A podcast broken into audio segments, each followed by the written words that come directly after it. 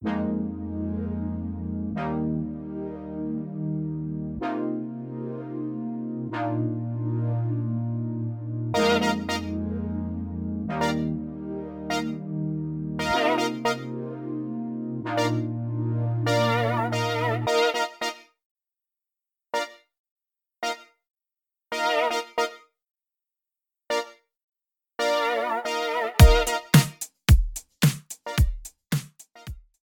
Hello and welcome to Talking HE. My name is Santanu Vasant. In this episode, we speak to Dominic Arnell, Chief Executive of Just Like Us, the LGBT plus charity. We discuss what the organization does, the impact it has on young people, and what higher education could do to support LGBT plus people more. We hope you enjoy this episode. Um, my name's Dominic Arnell, and I'm Chief Executive of Just Like Us, the LGBT plus young people's charity. Thank you, Dominic, for joining us on Talking HE. What does your organisation do? Sure. So, Just Like Us is an organisation focused on improving the experience of LGBT plus young people growing up. And we've got a number of programs that focus on doing that. So, the first one is called the Ambassador Program, where we train 18 to 25 year old LGBT plus volunteers speak in schools, workplaces, and in the media about their experiences of LGBT plus people. Um, the second program is called School Diversity Week, and at the end of June, we have um, an, a big event that involves schools across the country, providing schools with everything they need to celebrate LGBT plus diversity and inclusion. Um, and this year, we engage with schools representing 2.8 million young people. And thirdly, we have a program called Pride Groups, which is a program that brings together LGBT plus young people and their allies in schools to really create a safe space initially, and then a place from which um, LGBT initiatives within the school can be supported by LGBT young people in that school. What impact has your organisation had? So, in terms of in terms of impact, um, we like to focus really on two main groups. So, the first group is we look at our volunteers as a beneficiary group themselves. So that's 18 to 25 year olds um, who are much more likely to say that they'll be happy to be out as a result of being part of our program. Uh, and we also look at the impact on young people. So this is um, within schools, uh, the young people that are part of our pride groups, part of School Diversity Week, um, or part of um, the um, part of the school talks. Um, and young people, as a result of being part of our program, much more likely to say they would challenge homophobic, biphobic, or transphobic language, uh, and are much more likely to say that that um, they would accept an LGBT plus young person as a friend. That's great. Have you done any research or published any reports recently? Yes, we have. So we, we did a piece of research um, that was looking at the experience of LGBT plus young people during lockdown. And one of the reasons we were curious to do this is that although the last year and a half has been very difficult for everybody, we were particularly concerned about the mental health of LGBT plus young people. And the reason for that is that a previous piece of research we did showed that in contrast to straight young people lgbt plus young people tend to confide most in their friends whereas non-lgbt plus young people tend to confide most in their families and there's a bit of a barrier there so so we've, we've we heard that 25% of lgbt plus young people experience tensions with their immediate family every day. Um, and there is this historic barrier between LGBT plus young people and the people that they're living with. So for us, we were concerned that the young people in our networks had been deprived, if you like, of those support networks for now up to a year.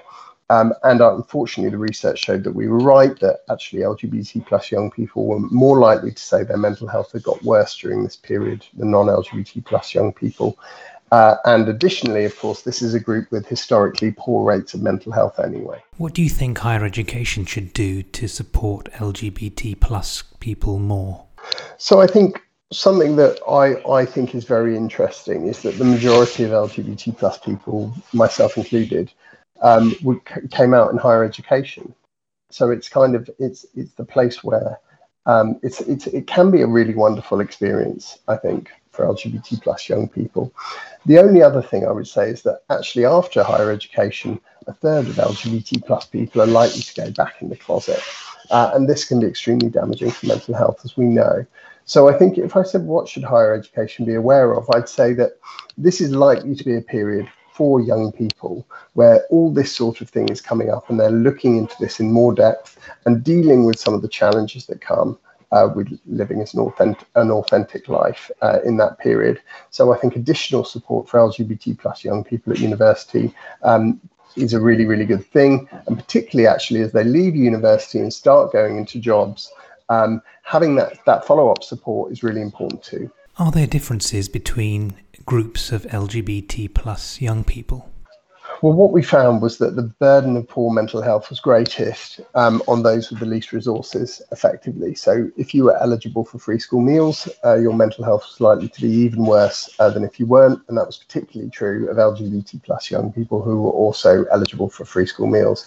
Um, disabled LGBT plus young people also had very, very negative mental health outcomes that were exacerbated by COVID 19 and the pandemic. What can secondary schools do to support young people more? So I think there are schools that do all sorts of things. I think the most important thing to say is that you should do something, because whatever it is that you do, um, LGBT plus young people will notice and they will make sure that they're present for that. And it, it, it is the most interesting thing to talk to LGBT plus adults who will remember the precise time they heard people talk about LGBT inclusion positively. Um, I think what we're seeing at the moment from our research is that a third of young people are saying that their schools are doing absolutely nothing to support LGBT plus young people. So obviously that's contrary to Ofsted's guidance. Um, but also you've got thousands and thousands and thousands of young people who are never hearing any positive reinforcement about who they are. And that's going to cause all manner of problems in their life for their mental health uh, growing up. So I'd say that broadly, and I know it's it's a it's a bit of a funny answer, but whatever you do, if you make sure that you're doing something positive, and I, I hate the idea that that people would not act because they wouldn't know what to do. Because actually, if you put up a poster, you celebrate Pride, if you do um, a display on the wall, all these things, while they might seem very small, but they're contributing to someone going, okay, who I am is okay. So I'd say start anywhere. Uh, and if you need any support, obviously, just like us are here to help.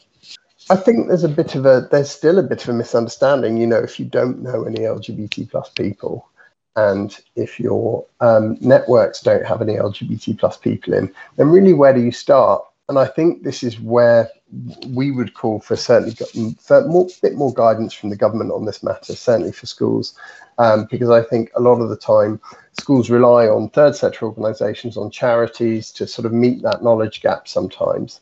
Uh, and of course, some schools are absolutely fantastic at this on their own, which is also great.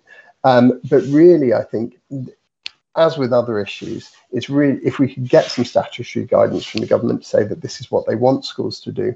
We've already told schools that um, their work should include LGBT inclusive learning, but we haven't told schools what what what that looks like in practice, and I think that would be very helpful. Thank you to Dominic Arnell for his time. Coming up next time on Talking HE, we speak to Dr. Lakeisha Leggett Jones and Donna Smith, two maths educators who teach a diverse range of students pursuing STEM based degrees in the US. A preview coming up. The nature of science, technology, engineering, and mathematics um, has a component of it that because of its complexity, abstract thoughts, difficult layer. Not to say that other disciplines don't have difficulties, they surely do, but many of the concepts are abstract. And the way that we've taught them in the past is we have this formulaic process, which is we introduce the theory, we prove the theory, and we do some examples. And it turns out if you do a reverse design, which is start with a few concrete examples, then the students, you've kind of leveraged the field or, or graded the soil so that they're ready to jump in and and approach the more theoretical aspects of it because concrete examples are just that examples. That doesn't mean it's always going to be the case. I definitely agree with uh, all that uh, Donna has just laid out. And I'll add to that that, you know, we're in a world now where we invest in technology, right? It is happening, right? And it's not going to end. And we know that STEM drives a lot of that. And so, just as we have this idea and this thought that, um, you know, all of our students should have, you know, fair access to education, our students should have fair access to STEM education. All that and more in the next episode of Talking HE. If you've got a question or comment or would like to take part in a future episode, then please tweet at talking he Pod. Until then, I've been Santanu Vasant and this has been Talking HE.